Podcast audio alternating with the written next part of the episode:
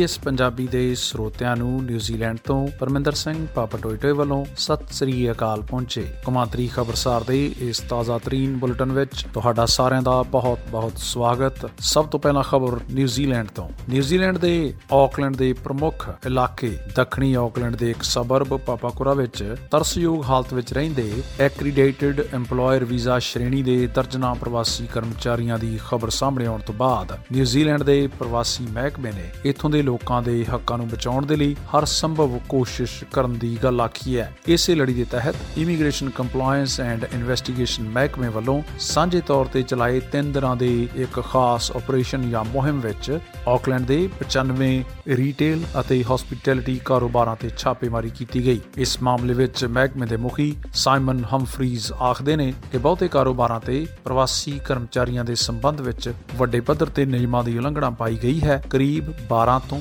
15 ਕਾਰੋਬਾਰ ਅਜਿਹੀ ਬਦਤਰ ਹਾਲਤ ਵਿੱਚ ਸਨ ਕਿ ਉਹਨਾਂ ਨੂੰ ਜੁਰਮਾਨੇ ਵੀ ਜਾਰੀ ਕੀਤੇ ਗਏ ਨੇ। ਜਿਨ੍ਹਾਂ ਨਿਯਮਾਂ ਦੀ ਉਲੰਘਣਾ ਦੇਖਣ ਨੂੰ ਮਿਲੀ ਹੈ, ਉਹਨਾਂ ਦੇ ਵਿੱਚ ਨਿਊਜ਼ੀਲੈਂਡ ਦੇ ਵਿੱਚ ਕੰਮ ਵਾਲੇ ਵੀਜ਼ੇ ਤੇ ਸੱਦੇ ਗਏ। ਇਹਨਾਂ ਕਾਮਿਆਂ ਨੂੰ ਘੱਟੋ ਘੱਟ ਉਜਰਤ ਦਾ ਮੁੱਲ ਨਾ ਦੇਣਾ, EMPLOYMENT ਕੰਟਰੈਕਟ ਦੀ ਹੋਂਦ ਨਾ ਹੋਣਾ, ਛੁੱਟੀਆਂ ਦੇ ਮਾਮਲੇ ਵਿੱਚ ਉਹਨਾਂ ਦੇ ਕੰਟਰੈਕਟ ਵਿੱਚ ਕੋਈ ਵੀ ਥਾਂ ਨਾ ਹੋਣਾ ਅਤੇ ਉਲਟਾ ਰੁਜ਼ਗਾਰਦਾਤਾ ਵੱਲੋਂ ਯਾਨੀ ਕਿ EMPLOYER ਵੱਲੋਂ ਕਰਮਚਾਰੀਆਂ ਤੋਂ ਪੈਸੇ ਮੰਗ ਕੇ ਉਹਨਾਂ ਨੂੰ ਵਰਕ ਪਰਮਿਟ ਇਸ਼ੂ ਕਰਨਾ ਜਾਰੀ ਦੱਸਿਆ ਜਾਂਦਾ ਹੈ। ਇਹ ਜਿਹੇ ਦੋਸ਼ਾਂ ਦੇ ਚਲਦਿਆਂ ਵੱਡੀ ਗਿਣਤੀ ਦੇ ਵਿੱਚ ਭਾਰਤੀ ਕਮਿਊਨਿਟੀ ਦੇ ਲੋਕਾਂ ਦੇ ਨਾਮ ਸਾਹਮਣੇ ਆ ਰਹੇ ਨੇ, ਜਿਨ੍ਹਾਂ ਵਿੱਚੋਂ ਵੱਡੀ ਗਿਣਤੀ 'ਚ ਪੰਜਾਬੀਆਂ ਦੀ ਗੱਲ ਵੀ ਸੁਰਖੀਆਂ ਬਟੋਰ ਰਹੀ ਹੈ। ਤੇ ਉਧਰ ਕੈਨੇਡਾ ਦੇ ਪ੍ਰਧਾਨ ਮੰਤਰੀ ਸ਼੍ਰੀ ਜਸਟਨ ਟਰੂਡੋ ਨੇ ਇੱਕ ਵਾਰ ਫੇਰ ਭਾਰਤ ਤੇ ਗੰਭੀਰ ਦੋਸ਼ ਲਾਏ ਨੇ। ਇੱਕ ਸਵਾਲ ਦੇ ਜਵਾਬ ਵਜੋਂ ਜਦੋਂ ਟਰੂਡੋ ਨੂੰ ਪੁੱਛਿਆ ਗਿਆ ਸੀ ਕਿ ਕੈਨੇਡਾ ਦੀ ਧਰਤੀ ਤੇ ਆਪਣੇ ਹੀ ਨਾਗਰਿਕ ਸਰਦਾਰ ਨਿੱਜਰ ਦੇ ਕਤਲ ਦੀ ਜਾਂਚ ਦੇ ਸੰਬੰਧ ਵਿੱਚ ਕੀ ਪ੍ਰੋਗਰੈਸ ਹੋਈ ਹੈ? ਇਸ ਦੇ ਮੱਦੇਨਜ਼ਰ ਜਿੱਥੇ ਪੱਤਰਕਾਰ ਦੇ ਸਵਾਲ ਦੇ ਵਿੱਚ ਇਹ ਗੱਲ ਵੀ ਆਖੀ ਜਾ ਰਹੀ ਸੀ ਕਿ ਕੀ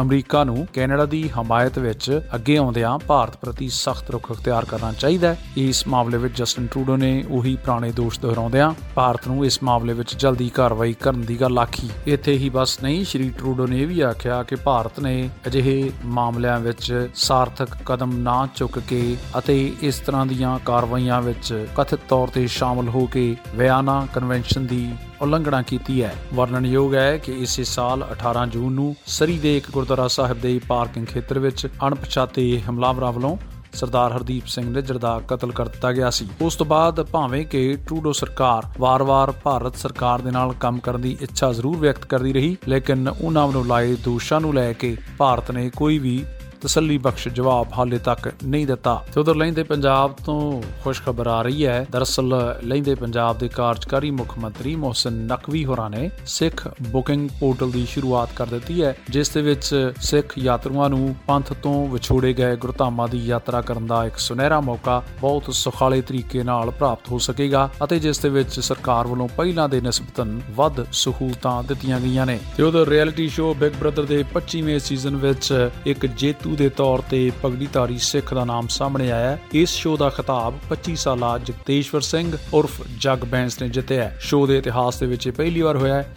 ਕਿ ਕੋਈ ਸਿੱਖ ਪ੍ਰਤੀਯੋਗੀ ਬਿਗ ਬ੍ਰਦਰ ਮੁਕਾਬਲੇ ਦਾ ਜੇਤੂ ਬਣਿਆ। ਯਾਦ ਕਰਾਉਣਾ ਚਾਹਾਂਗੇ ਕਿ ਇਸ ਰਿਐਲਿਟੀ ਸ਼ੋਅ ਦੇ ਦੌਰਾਨ 100 ਦਿਨ ਇਸ ਘਰ ਦੇ ਵਿੱਚ ਰਹਿ ਕੇ ਬੈਂਸ ਨੇ ਪੜਾਦਰ ਪੜਾ ਕਾਮਯਾਬੀ ਹਾਸਲ ਕੀਤੀ ਅਤੇ ਆਖਰਕਾਰ 7,50,000 ਡਾਲਰ ਯਾਨੀ ਕਿ 6 ਕਰੋੜ ਰੁਪਏ ਤੋਂ ਵੱਧ ਦਾ ਇਨਾਮ ਜਿੱਤਿਆ। ਯਾਦ ਕਰਵਾ ਦਈਏ ਕਿ 25 ਸਾਲਾ ਜਗ ਬੈਂਸ ਇੱਕ ਟਰੱਕ ਕੰਪਨੀ ਦਾ ਮਾਲਕ ਹੈ ਅਤੇ ਉਹ ਆਪਣੇ ਪਰਿਵਾਰ ਦੇ ਨਾਲ ਉੱਤਰੀ ਮੱਧ ਵਾਸ਼ਿੰਗਟਨ ਸੰਯੁਕਤ ਰਾਜ ਦੇ ਓਮਾਕ ਸ਼ਹਿਰ ਦਾ ਵਸਨੀਕ ਹੈ। ਅਤੇ ਉਸਨੇ ਆਪਣੀ ਸ਼ੁਰੂਆਤੀ ਪੜ੍ਹਾਈ ਵਾਸ਼ਿੰਗਟਨ ਯੂਨੀਵਰਸਿਟੀ ਤੋਂ ਕੀਤੀ ਤੇ ਉਧਰ ਜਿੱਥੇ ਦੁਨੀਆ ਭਰ ਦੇ ਵਿੱਚ ਦੀਵਾਲੀ ਅਤੇ ਬੰਦੀ ਛੋੜ ਦਿਵਸ ਸ਼ਰਧਾ ਤੇ ਉਤਸ਼ਾਹ ਦੇ ਨਾਲ ਮਨਾਏ ਜਾਣ ਦੀਆਂ ਖਬਰਾਂ ਮਿਲ ਰਹੀਆਂ ਨੇ, ਇਸ ਦੌਰਾਨ ਇਟਲੀ ਦੇ ਵੱਖ-ਵੱਖ ਗੁਰੂ ਘਰਾਂ ਅਤੇ ਹਿੰਦੂ ਮੰਦਰਾਂ ਦੇ ਵਿੱਚ ਵੀ ਇਸ ਉਤਸ਼ਾਹ ਦੇ ਨਾਲ ਹੀ ਇਹ ਰੰਗ ਦੇਖਣ ਨੂੰ ਮਿਲੇ।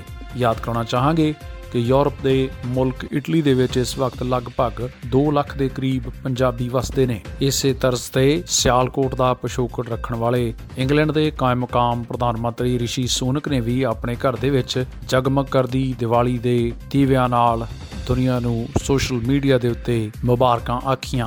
ਇਹ ਉਹ ਦਿਨ ਨੇ ਜਦੋਂ ਕਿ ਭਾਰਤ ਦੇ ਵਿਦੇਸ਼ ਮੰਤਰੀ ਐਸ ਜੈਸ਼ੰਕਰ ਉਹਨਾਂ ਦੇ ਨਾਲ ਮੁਲਾਕਾਤ ਕਰਕੇ ਹਟੇ ਨੇ ਤੇ ਐਸ ਜੈਸ਼ੰਕਰ ਉਹਨਾਂ ਨੇ ਹੁਣੇ-ਹੁਣੇ 5 ਦਿਨਾਂ ਬ੍ਰਿਟਨ ਯਾਤਰਾ ਪੂਰੀ ਕੀਤੀ ਹੈ। ਤੇ ਖਬਰ ਇੱਕ ਵਾਰ ਫੇਰ ਨਿਊਜ਼ੀਲੈਂਡ ਤੋਂ, ਜਿੱਥੇ ਕਿ ਦੇਸ਼ ਦੀ 37% ਵਸੋਂ ਸਭ ਤੋਂ ਵੱਡੇ ਸ਼ਹਿਰ ਆਕਲੈਂਡ ਦੀ ਵਸਨੀਕ ਹੈ। ਪਰ ਪਬਲਿਕ ਟਰਾਂਸਪੋਰਟ ਦੇ ਵਿੱਚ ਚਲਦੀਆਂ ਊਣਤਾਈਆਂ ਦੀ ਵਜ੍ਹਾ ਨਾਲ ਇੱਥੇ ਮਾਹੌਲ ਥੋੜਾ ਜਿਹਾ ਗਮਗੀਨ ਹੋਇਆ ਪਿਆ ਰੀਸਟੋਰ ਪੈਸੇਂਜਰ ਰੇਲ ਪ੍ਰੋਟੈਸਟਰਾਂ ਵੱਲੋਂ ਅੱਜ ਕੇਂਦਰੀ ਆਕਲੈਂਡ ਵਿੱਚ ਪ੍ਰਦਰਸ਼ਨ ਕਰਦਿਆਂ ਚੱਕਾ ਜਾਮ ਕੀਤਾ ਗਿਆ, ਜਿਸ ਕਾਰਨ ਕਈ ਬੱਸਾਂ ਦੇ ਰੂਟ ਵੀ ਕੈਨਸਲ ਹੋਏ। ਲੋਕਾਂ ਦੀ ਖੱਜਲ ਖੁਆਰੀ ਕਾਰਨ ਆਕਲੈਂਡ ਦੇ ਵਿੱਚ ਬਿਹਤਰ ਪਬਲਿਕ ਟਰਾਂਸਪੋਰਟ ਸਿਸਟਮ ਨੂੰ ਦੁਬਾਰਾ ਮੁੜ ਸਰਜੀਤ ਕਰਨ ਦੀ ਗੱਲ ਮੁੱਖ ਸੁਰਖੀਆਂ ਦੇ ਵਿੱਚ ਬਣੀ ਰਹੀ ਹੈ। ਖੇਡ ਮੈਦਾਨ ਦੀ ਖਬਰ ਸਾਂਝੀ ਕਰੀਏ ਤੇ ਇੱਕ ਪਾਸੇ ਜਿੱਥੇ ਵਿਸ਼ਵ ਕੱਪ ਕ੍ਰਿਕਟ ਦਾ ਬੁਖਾਰ ਦੁਨੀਆ ਭਰ ਚ ਵਸੇ ਪੰਜਾਬੀਆਂ ਦੇ ਸਿਰ ਚੜ ਬੋਲ ਰਿਹਾ ਹੈ, ਉੱਥੇ ਪੰਜਾਬੀਆਂ ਦੀ ਮਾਂ ਖੇਡ ਕਬੱਡੀ ਨੂੰ ਲੈ ਕੇ ਨਿਊਜ਼ੀਲੈਂਡ ਦੇ ਸਭ ਤੋਂ ਵੱਡੇ ਗੁਰੂ ਘਰ ਸ੍ਰੀ ਕਲਗੀਧਰ ਸਾਹਿਬ ਟਾਕਰਣੀ ਦੇ ਸਿੱਖ ਖੇਡ ਕੰਪਲੈਕਸ ਵਿੱਚ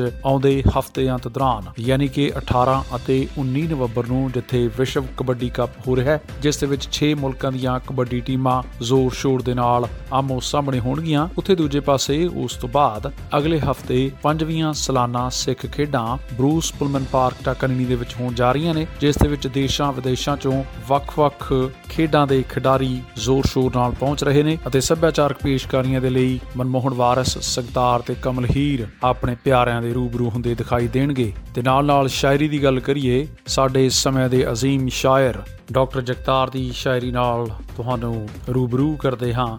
ਹਰ ਮੋੜ ਤੇ ਸਲੀਬਾਂ, ਹਰ ਪੈਰ ਤੇ ਹਨੇਰਾ, ਫਿਰ ਵੀ ਅਸੀਂ ਰੁਕੇ ਨਾ, ਸਾਡਾ ਵੀ ਵੇਖ ਜੀਰਾ। ਪੱਥਰ ਤੇ ਨਕਸ਼ ਹਾਂ ਮੈਂ, ਮਿੱਟੀ ਤੇ ਤਾਂ ਨਹੀਂ ਹਾਂ। ਜਿੰਨਾ ਕਿਸੇ ਮਿਟਾਇਆ ਹੁੰਦਾ, ਗਿਆ ਡੁੰਗੇਰਾ ਕਿੰਨੀ ਕੁ ਦੇਰ ਆਖਰ ਧਰਤੀ ਹਨੇਰ ਜਰਦੀ, ਕਿੰਨੀ ਕੁ ਦੇਰ ਰਹਿੰਦਾ ਖਾਮੋਸ਼, ਖੂਨ ਮੇਰਾ ਇਤਿਹਾਸ ਦੇ ਸਫੇ ਤੇ ਅਤੇ ਵਕਤ ਦੇ ਪਰਾਂ ਤੇ ਉਂਗਲਾਂ ਡੁਬੋ ਲਹੂ ਵਿੱਚ ਲਿਖਿਆ ਹੈ ਨਾਮ ਤੇਰਾ, ਹਰ ਕਾਲ ਕੋਠੜੀ ਵਿੱਚ ਤੇਰਾ ਹੈ ਜ਼ਿਕਰ ਇਦਾਂ ਗਾਰਾਂ 'ਚ ਚਾਂਦਨੀ ਦਾ ਹੋਵੇ ਜਿਵੇਂ ਬਸੇਰਾ, ਆ ਆ ਕੇ ਯਾਦ ਤੇਰੀ, ਜੰਗਲ ਗਮਾਂ ਦਾ ਚੀਰੇ ਜੁਗਨੂ ਹੈ ਚੀਰ ਜਾਂਦਾ, ਜਿਉਂ ਰਾਤ ਦਾ ਹਨੇਰਾ। ਪੈਰਾਂ 'ਚ ਬੀੜੀਆਂ ਨੇ, ਨੱਚਦੇ ਨੇ ਲੋਕ ਫਿਰ ਵੀ। ਕਿਉਂ ਵੇਖ ਵੇਖ ਉੱਡਦਾ ਹੈ, ਚਿਹਰੇ ਦਾ ਰੰਗ ਤੇਰਾ। ਮੇਰੇ ਵੀ ਪੈਰ ਚੁੰਮ ਕੇ ਇੱਕ ਦਿਨ ਕਹੇਗੀ ਬੇੜੀ, ਸਦ ਸ਼ੁਕਰ ਹੈ ਕਿ ਆਇਆ ਹੈ। ਮਹਿਬੂਬ ਅੰਤ ਮੇਰਾ, ਹਰ ਮੋੜ ਤੇ ਸਲੀਬਾਂ, ਹਰ ਪੈਰ ਤੇ ਹਨੇਰਾ। ਫਿਰ ਵੀ ਅਸੀਂ ਰੁਕੇ ਨਾ, ਸਾਡਾ ਵੀ ਵੇਖ ਜੇਰਾ। ਪਰਮਿੰਦਰ ਨੂੰ ਦਿਓ ਇਜਾਜ਼ਤ SBS ਪੰਜਾਬੀ ਦੇ ਪਿਆਰਿਆਂ ਨਾਲ ਹੋਵੇਗੀ ਅਗਲੇ ਹਫ਼ਤੇ ਮੁਲਾਕਾਤ। ਮਿਹਰਬਾਨੀ।